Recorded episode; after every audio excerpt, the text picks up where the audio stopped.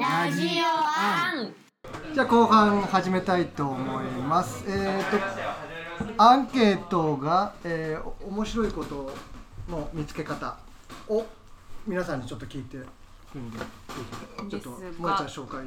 そうですね一回二人に聞きますなんか、そうですね。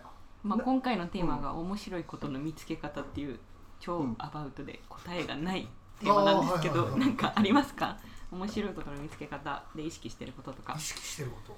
意識すると見つかんない気はする。そっか。気になるみたいのはありますようんうんうんだから歩いててあれって思ったら引き返すみたいなのはするようにしてますけど。じゃあ感度を常に高く持って見てみるみたいな。観察ってね、ただハンカチが落ちてるだけだったりもしますけど あれって思うのはなるほどなるほに素直に言おうかなっていうのは思います、どお兄ちゃんは。面白いことの見つけ方？どうなんですかね、まあ、ゆるくいろんなもの見てますよ、うーん。うん、こっちほど感度はなくゆるくそう。あんまり文字読まないのでそのゆるく絵を覚えてるっていうのはありますね。絶対面白いことを見つけ方のプロですよね。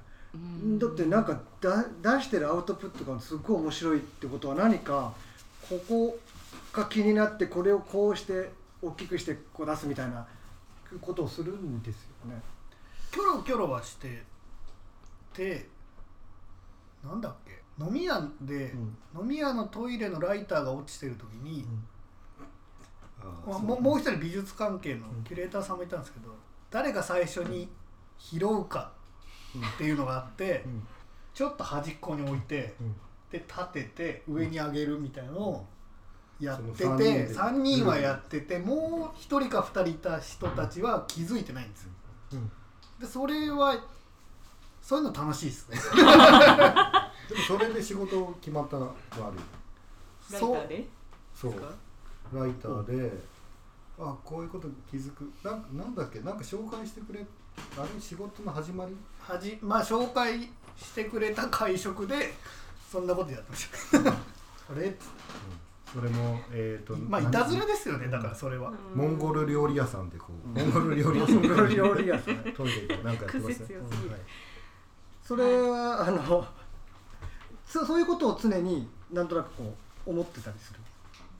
あでもそれはモードによるかも。なんか勝ち入ってる時はそうですね。はい、はいじゃあそんな感じですごい今日の公開収録。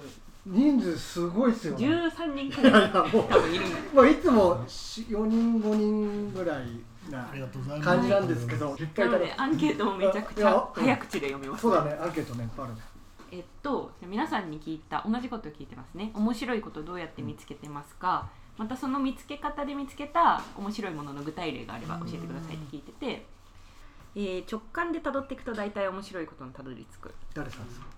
あラジオアンネームメラメラ2号さんですね。メラメラ2号さん。はい。であとは面白い人に勧めてもらう。まあそうですね。結構この面白い人に会うとか勧めてもらうって書いてる方が多くて。あ自分発信じゃなくてそうですね。そういう方にとに聞くと。大体4名くらい同じこと書いてます。面白い人を見つけるとかその人に面白いこと聞くでとか。もその人を面白いと思うっていうことなんだよね。ねその面白い人は誰なのかみたいな。そうそう。いうところもある。面白い人。どこなんそこのポイントがどこだ？ね。面白い人。はい。じゃあ次、はい。えっとラジオアンネームありません。面白いことをどうやって見つけてますか？人と会わない期間を作る。どうですか？逆にね。ジャブ。うーん人って面白いと思うってことですかね。合わない。久しぶりに久しぶりに会うとか。ね僕は面白くないこともインプットしてるからっていうこととはまた違うねきっと、どういうことなんですかね。それもあるかもですねうんちょっとじゃあうん掘り下げません まあ下げないですか。これはもいっぱいいるから。じゃあ 次、はい。えっと面白いことをどうやって見つけてますか？これいいですよ。子供と遊ぶ。でその最近見つけた面白いことが子供と遊んでる時にキマダラカナムシという外来種のカナムシを見つけた。カメムシか。カメムシ、キマダラカメムシが面白い。そうです、お子さんとがいらっしゃるじゃないですか。お子さんと遊んでああ面白いなっていうのは。うちの子虫大好きなんで今日もクワカブキャッスルっていうところに行ってきて、へえどこにあるんですか？えー穴川の方に。あるんですか？穴がインター入ってく手前にトンネルみたいな、そこの左手のところにピンク色の3階建てか4階建てのビルがあって、はい。そこクワカブキャッスルっていうのが って名前のはい。店舗があって、はい。名前がいいですね。あそこに外来種の昆虫がいっぱいいるんですあよ、そうですか。うん。で個人のブリーダーがいっぱいそこの場所を借りてるんですよ温度管理されてるからあ人人マンション。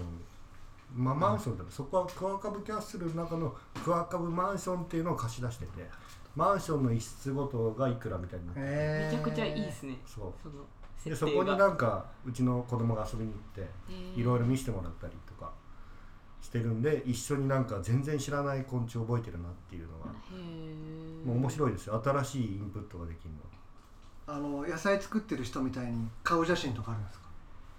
この人が作ってるいや、まあ、名前だけあります。あ名前だけありますか？あのマンションなんで表札があってでその人たちがたまにあのそこでこうクワガタ掘ったりして、出してなんか入れ替えたりとか、うん。行ってみよう。よく通ります。はい、じゃあ次いきます。面白いことどうやって見つけてますか？えっ、と僕はアート作品を作ってます。展示や出会う人から得られることを大切にしてます。あとラジオをよく聞きます。TBS が主っていう感じですね。そういうことはよくあるってこ TBS うんあのな何を聞いてるかによります。デイキャッチとかなのか。展覧会出した時にそういうあのっていう。そうですね。展示とかで出会う人からのインスピレーションととかか。そういうことってありますあー。普段会う人よりも。作家同士だと自分の作品プレゼンできてるし相手のも見れてるから、飲み会とか楽しいですよ。どうどうやって作ったんですか？みたいのはいいんですけど鑑鑑賞してもらってる時って結構難しいですよね。どんなワードを投げたらいいかみたいなのがあるからアーティストトークがあったりとか映画でもそのティーチインというかトークがあったりすれば言葉のきっかけがあるんだけど鑑賞しただけだとちょっと難しいっていうのはなんか自分が鑑賞者側の時にも思ったりしますね。でちなみに番組は何なのかよく聞く番組が何なのかを聞いときます。よく聞くラジオ番組。どどなたの？チキちゃん。あ荻上チキ。お世話になってます。い いいですよね。はい。あよく聞かれるんですね。TBS よく聞いてうんあのあっちも聞いてます。えっ、とおばさんあのなんだっけポッドキャストでジェンス JS の大人気だねジェーンス踊ってあれ踊踊る。相談を踊る、うんはい。あそこは譲れないですねよね皆さん言いますねそこねはいじゃあ次いきます、はい。面白いことどうやって見つけてますか？一見すると別々のもの同士から共通点を見つけると面白いです。うんっていう意見があってこれまさに岩佐兄弟さんの作品だなっていうのを個人的に思いました。ですがどうですか、そうですね。そうですね。キキメラ家具ってうん。言ってたり、キメラ遊物園っていう名前でやりましたけど日常にあるものをずらして組み合わせるみたいなのは好きというか多分よくやってるんですよね兄が。うーん。これはやろうと思ってっていうか面白そうだからくっつけてみようみたいな。ポリタンクのランプみたいなのはい、ありましたよね。そうですね、でも2種類あるよね。なんか必要に駆られてる時とうん、あテーマに合わせて組み合わせてみたみたいーなのはオーダーがある時とで違うと思いますけど、あとまあもともとは空間に対して何か足りないなと思った時になんかアイコンみたいな形とかん。なんかそういう感じで収まりここに収まりそうなものを作ったりとか。なるほど。っていうことをしてます。ねでそれもなんか変わったものを作りたいとかうんうんうん。でもそのそこに欲しい機能は満たしてるっていうので、うんうんポリタンクのライトはライトが欲しくて、うんうん。でもそこにはなんかちょっとこうなんだろうこうキャッチーなものが欲しいからああいうのをうん作ったっていう、両方始まりがあるんですね。はい、テーマありきと自然発生の。はいじゃあ次は面白いことをどうやって見つけてますか？自分とは異なる専門の人と話す。そういう機会あります？仕事は大抵そうかもしれないですね。依頼してる人はその、まあ、企業の人とかだったり全く同じ分野同士ってことも少ないので例えば仕事で組む時も写真家もいれば音を撮る人もいればとかっていうチーム組めばっていうのもありますし依頼者側は例えば、えー、と電機メーカーだったら電機メーカーがやってることは僕ら分かんないことなので。うんうんそれを教えてもらうっていうのは素直に面白いですね。新しいことを知るのは面白いですよねそうですね。好奇心みたいなところですよね。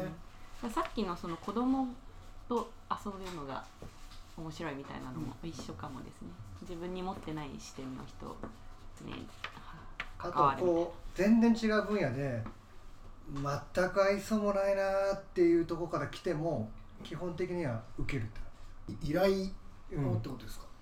どうどうなんですか？を難しいけどとりあえず受けて面白くしちゃおうかなってどうにかみたいなどうですかね？具体例によるかあんまりそういうことはなかったないってこと。ないわけじゃないですけど、あんまりうまくいかないっていうのは思ってるので、結構直感で厳しそうだなって思ったら、断ってる。断ることの方が多いですね。それは直直感な感じですね。そうお二人で。ですね。あこれちょっとないかなと。なんか厳しそうだねみたいな。話言ってること通じてないなとか。あシャレが通じないなみたいなのってあるじゃないですか。あ うん。ここシャレ通じないけど行くかみたいなのはないですね はないですねギ。ャンブルな感じでああ。そうそう言われるとそうだな。多分そんなにみんなそれだとお互いに幸せにならない気がするから、このずらし方想像は超えたいけど、そもそも向こうの期待値がずれてるうん、うん間違ってる時は断るようにしてなんか結構ありそうな気もしますけどね。そういう話が。ちょっと違うよねっていうの。あ、お、多いですね。うん。でもだいぶ変わってきましたね。作ってるものの見せ方もこっちも工夫するようになって、とん。ちで面白くするんでしょみたいな。あそれ僕ら実はとそんな得意じゃないんでみたいな、うんうんうんうん大体それは意見は合う感じなんですね。二人のそのこれやめとこうねとか。まあなんか本数が増えれば増えるほど大体うん。こんな感じだよね っていうのは増えるので、ですね、なんか今の質問内容は終わって次にその他岩沢兄弟さんに聞いてみたいことがあれば何でもうん。教えてくださいっていうのを聞いててその質問の中の一つにまさに今のがあって自分とは違うなという人とはどんな付き合い方をしますか？質問がありましたけど、まあ仕事関係ないもんね付き合い方うん。ね違うなは大丈夫ですよ、普通に。違うなまあ大丈夫。合わないなは。あ合わないな。またちょっと違う。あうん合わないなかも。でもこの意図としては多ーう分、ん。合わないのは合わない な。それ以上ではない。なるのかスーッとこう引く感じですか？合わないなーとなと。そうですね。そこまで積極的に人間観察したいとかっていうわけではない、うん。うん。かな、あ20代とかだったらもうちょっと全然合わなそうな人年上とかだとうん。ちょっと食らいついてみようかなみたいなのありましたけど、今はないうん。です正直。うん。家帰って子供と遊ぼうってうん。それだ。じゃあ続いてその他岩沢兄弟さんに聞いてみたいことは、えー、と仕事が技術者デザイナーアーティストと変遷しているように感じますがそれは意図的かっこ戦略的ですか？周囲の要望や流れですか？流れです。もう完全にそれはうん。一致してる感じですね、二人。流れですね、うん。少し意図的にずらそうとかはんそのウェイトをずらそうみたいなことは思いますけどあんまり思った通りにはならないので、うんうんどこにウェイトを置きたいとかあるんですか？この技術者デザイナーアーティスト。なんかそのテクノロジーみたいなものと一緒にやるみたいなのみあんまりそういう発注が来ないとか、うん。期待がそっちに行かない時には出し方を変えるみたいなのあります。別に案件としては依頼があったりするから、もうちょっとこういう方向に見えるようにこういう仕事もやれますよとかこういうことに今興味ありますよっていうのは伝え方なんだろうなとは思って確かにそのこういう人でしょってそのテクニカルなことに答えてくれるんでしょこの人ってことで固まっちゃうとにうん。次の一手が打ちづらいんですよ。いやいやそのその前にスケ、えー、となんていうかな企画自体考え直しませんみたいな。うん。これを技術的にどうにかしてくださいってオーダーに対していやそれ今やらない方がいいんじゃないみたいなことを言うためにはもう少しなんか動き方が変わるというかうん。こんなことも実はやってましてっていうのは必要だと思いますけど。うん。なんかそういうとこ本当にでも網羅できるその歴史があるのがすごいすごいなって思いました。流されてきた。いいろんな まあ、いろんな顔があっていろんなねその技術があってってことですね。ブルーチャプチャプしてブルーの泳ぎまくってたから浅瀬でチャプチャプしてます じゃあ次いきます。その他岩沢兄弟さんに聞いてみたいことがあれば何でも、えっと、2人で1つのものを作る時の進め方。例えばぶち当たった時にお互いを尊重するみたいなとことか。バラバラにやってるよね。大体バラバラで大体バラバラにやってる。ちなみに今瀬戸内芸術うん。はい。国際芸術祭。はい。でやってらっしゃるじゃないですか、はい。女木島。女木島で鬼ヶ島ピカピカ戦、はいあの時はどういう流れでどう進めていくんですか？二人だとままず呼ばれたでなんかあのフラムさん北川フラムさんに呼ばれて行って「電気屋さんやりたいんだよね」って言われたんだよね「お店やりたいんだよね」って言われたんだよそうです。へ北川フラムさんが言ったんですよ、はい。電気屋さんなんかお店やりたいお店。ええ何でもいいんだけどお店やうん何でもい。できれば電気屋がいいってうんはいわかりました」って帰ってきて。あそういう。別にな何にもないかうんらうん。で島いつ行けるって。で 空いてんの？みたいな。そう結構2週間ぐらい埋まってて明日ぐらいなら行けるぐらいの感じだったんでじゃあ明日行きますって言って明日次の日行って。次か翌日か翌々日ぐらいにうん。現地にいました。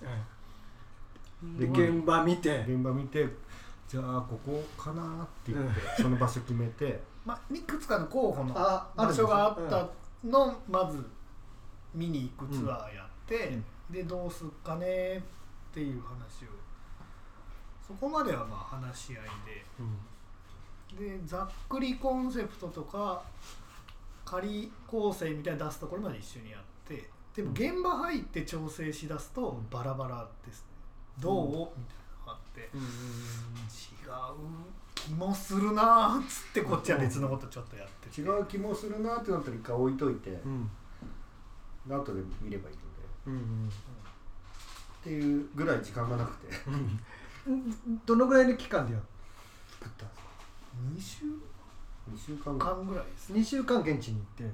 現地行ったのは10日ぐらいですね。10日ぐらいで。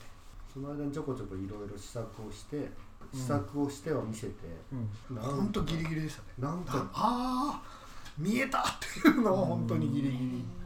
すり合わせはちょいちょいしつつ2人の意見のその合意形成ができるのはもう最後の最後みたいうんあんまり説明もしてないですね。これは違うとかこれここじゃないから。あんまり最終形が見えてて作ってるって感じよりは作りながら考えて瀬戸内は民宿？もともとなんかそこにあるものを勝手にあさり見ながら適当に組み合わせて作ってるんでそこはもうキメラそう。ってことで。こうこれ使えるなとかこういうところでやったら面白いなって。そううん。そういう感じってよくあるんですか？あんまりないですね。こんな急に。どうアートのとこだけじゃないですかね。そんなことやるうんそれ以外は全然ちゃんともっと前から。そうそうですね。もう少しこうそこのラリーがちゃんとありますけど、うん。まあ今回はコロナ禍ってこともあって、海外のアーティストのキャンセルがあったりとかで、おそらく急になかなか決まらず開催もなかなか決まらずっていうのはあったと思うんですけど、その中でもかなり急な急ピッチな側だったと思います。でもあれですか？やりきったって感じですか？その中で。そう。時間の中ででは。まあん。まあその島の人とコミュニケーションを取ってとかそれを作品に落とし込んでいくっていうプロセスをするほど時間がなかったので、そこはもう一度機会があるならもう少し整理した上でやりたいんですけどでもやっぱり聞き取りとかも難しい状況なんですよね、うん。島の人とコミュニケーション取りたくても、うん。すごく短い時間じゃなきゃいけないとかなんでそこの部分での、うん、もっと別のつ次やれるならアプローチはしたいっていうのはありますけど、これは一つの形として、今やってるんですもんねちょうどそうです、はい。でこの放送9月10日なので夏は春夏とはちょっと間に合わないですが、秋秋会期は秋会期あるんですね。間に合います、9月29日から。はい、11月6日まで見れるんで。成田空港からジェットスターに乗れば4000円ぐらい。安っ。えマジですか？片道4000円ぐらい一番安い時期。安い時期。えっと何にも気にせず席も決めず木曜日ぐらいで。そうです。あの どの席でもいいですよっていうような。るほど。でチケットのメギ島。右女木島。女に木に島る、うん。女木島。はい、ね、もしこれからね行かれる方もいらっしゃるかもしれないですからね、はい。ぜひ行ってみてはい、鬼ヶ島ピカピカセンター、あとあれですよね。千葉市美で今やってましてやってましてはい。この放送では間に合わないんですけどとある美術館の夏休みっていう中で井口直人さんはい。と一緒にコラボ。はい。あの井口さんって前から知り合いなんですか？いや今回、えっと初めて。美術館の方から紹介を受けて。なかなか面白い方ですね。そうですね。毎日のように20年間はいコピーを取ってる。でどうやって すり合わせるんですか？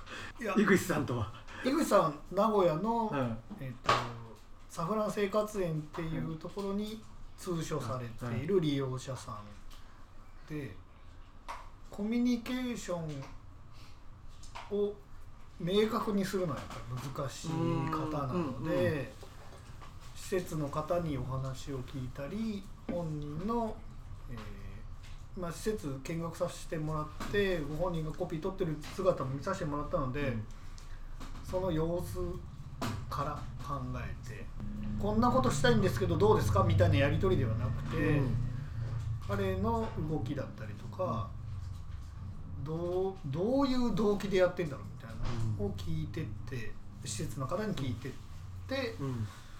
でできることはないかっていうので作った感じですね。なかなかすごいコラボレーションでしたね、そうなんですよ。うん。すごく難しかったです。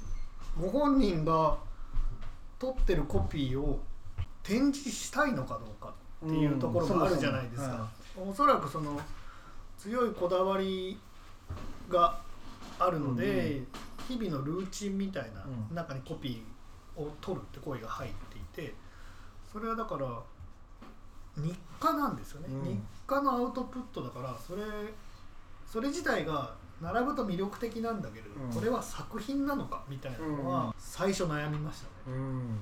千葉市美から来たお題って何だったんですか？井口さんとコラボしてみてください。もうそこから千葉市美が井口さんセンターだったんですね。そうですそうです。なるほど。結構アート界すごいですね。そういう感じなんですね。おそらくそのコピーを取る行為みたいなことを面白く体験できるように変換してほしいみたいなオーダーだったんじゃないかなとは思うんですけど、そそれをそのまま作るのはやっぱり難しいし、うん。あとはもしかそれをその行為をベースに、えー、と情緒的にというかそれをそれに刺激を受けて全く違う手法で何かを作るみたいなアーティストでもないので僕らは。その、ね、自分たちから何か湧き出る衝動で作るみたいなタイプではないので、そうすると観察するしかないから、うん。っていう。どちらかというとやっぱりデデザイン思考思考というか、分解していくみたいなことで考えてましたね。時間が限られてるんですけど、そうはランキング聞きたいなって思っていて今このラジオを聞いていらっしゃる方に岩佐兄弟さんの作品で見てほしいものランキングとか難しいですかね？難しいですね。じゃあランキングじゃなくていいです。これちょっと見てほしいみたいな。あ個人的におすすめな。さっきのこのお皿にかな皮剥いただけのブドウがあったじゃないですか、はいはい。写真撮り忘れたんだけどあの状況とかがすごい好きなんですよ。えっとほアンケートの紙を読まなきゃいけないけれど、はい。回しとしてこあう進行役として、でもブドウがぶどうを食べたかったからぶどうの皮を剥いたんだけど話が次の展開に行ったからお皿の上に皮が皮剥いただけのぶどう置いたじゃないですか、はいすげえなと思って。岩佐兄弟の作品じゃないじゃないんですけどじゃないんですけど そのその今このその状況には関与してるからあこうじゃあ置いた？今って思って分かります。もうねそうなんかこうやりながら結構ね自由にねこの状況ねそうよく突っ込んでいただきました。あのありがとうございます。ねそれは面白いことの見つけ方でね本当に。ね。自分たちのああはい見見てほしい。ももちろんなんか、えー、と作ったものはいろいろ見てほしいですね。美術館、うん。まあ、今やってる千葉市美術館のも比較的、えー、と兄弟それぞれのアプローチバラバラのまんま成立してるので確か立体物作った人間とそれをなんかインスタレーション、まあ、コンセプト含めてややったな僕の方でっていうの。のラリーはあんまり見れないと思います。ので、へーぜひ。はい。他にありますか？この作品だけは見といてほしいみたいな。作品。か。作品っていうかそのだから美術館行った方がいいですよみたいな。美術館だけじゃないと思うんだけど少しその地域みたいな話ですけどはいはい。キボールも面白いしあの科学館面白い。からもっとなんかツアーとか面白がる人を増やせば面白くなるはずっていうのは思います、県立美術館もレストランのあの食券選ぶとことかが面白いんでカード取ってくださいってなってるんですけどなんかまあそちょっとした行為ですよね。で、うん。着てらっしゃる穴川の渋滞の T シャツは思いますけど。面白がる人のつながりみたいなうーん。ことが出てくる中に自分たちも絡めるとなるほ千葉市とか千葉県の中では楽しくなっていくんじゃないかなって思ってます。いいですね。どすごくいいですね。今いい締めでしたね、えなんか主語がみんななのがいいなって思いましたすごく。えいやみんなでね面白がってねうん 街をねうん。やったらいいですよねそんな感じえですか？なんか告知とかはああります？今後これは出ると。9月10日いあ9月は9月11日にうん。秋葉原のクラブグッドマンっていうライブハウスで僕がライブをやります。すごい。ひお昼間やります。DJ ですか？えー演奏をします。そうなんですよ、はい。でじ自作楽器の演奏えが趣味って書いてあってそこ全然掘り下げてなくて。レンタカーっていう名前のユニットで演奏をします。お昼の12時半スタートなんで。ね、ポッドキャスト配信されてすぐ、えっとウェブでチケット買ってください。500円引きになるんで。すごい。お兄さんは？なんかないですか？ないですね。あ9月10日僕の誕生日です。あじゃあ おめでとうございます。とい最新日だはい。ってことで、はい。今日は岩沢兄弟に来ていただきました、はい。ありがとうございます。ありがとうございましたした。ラジオアン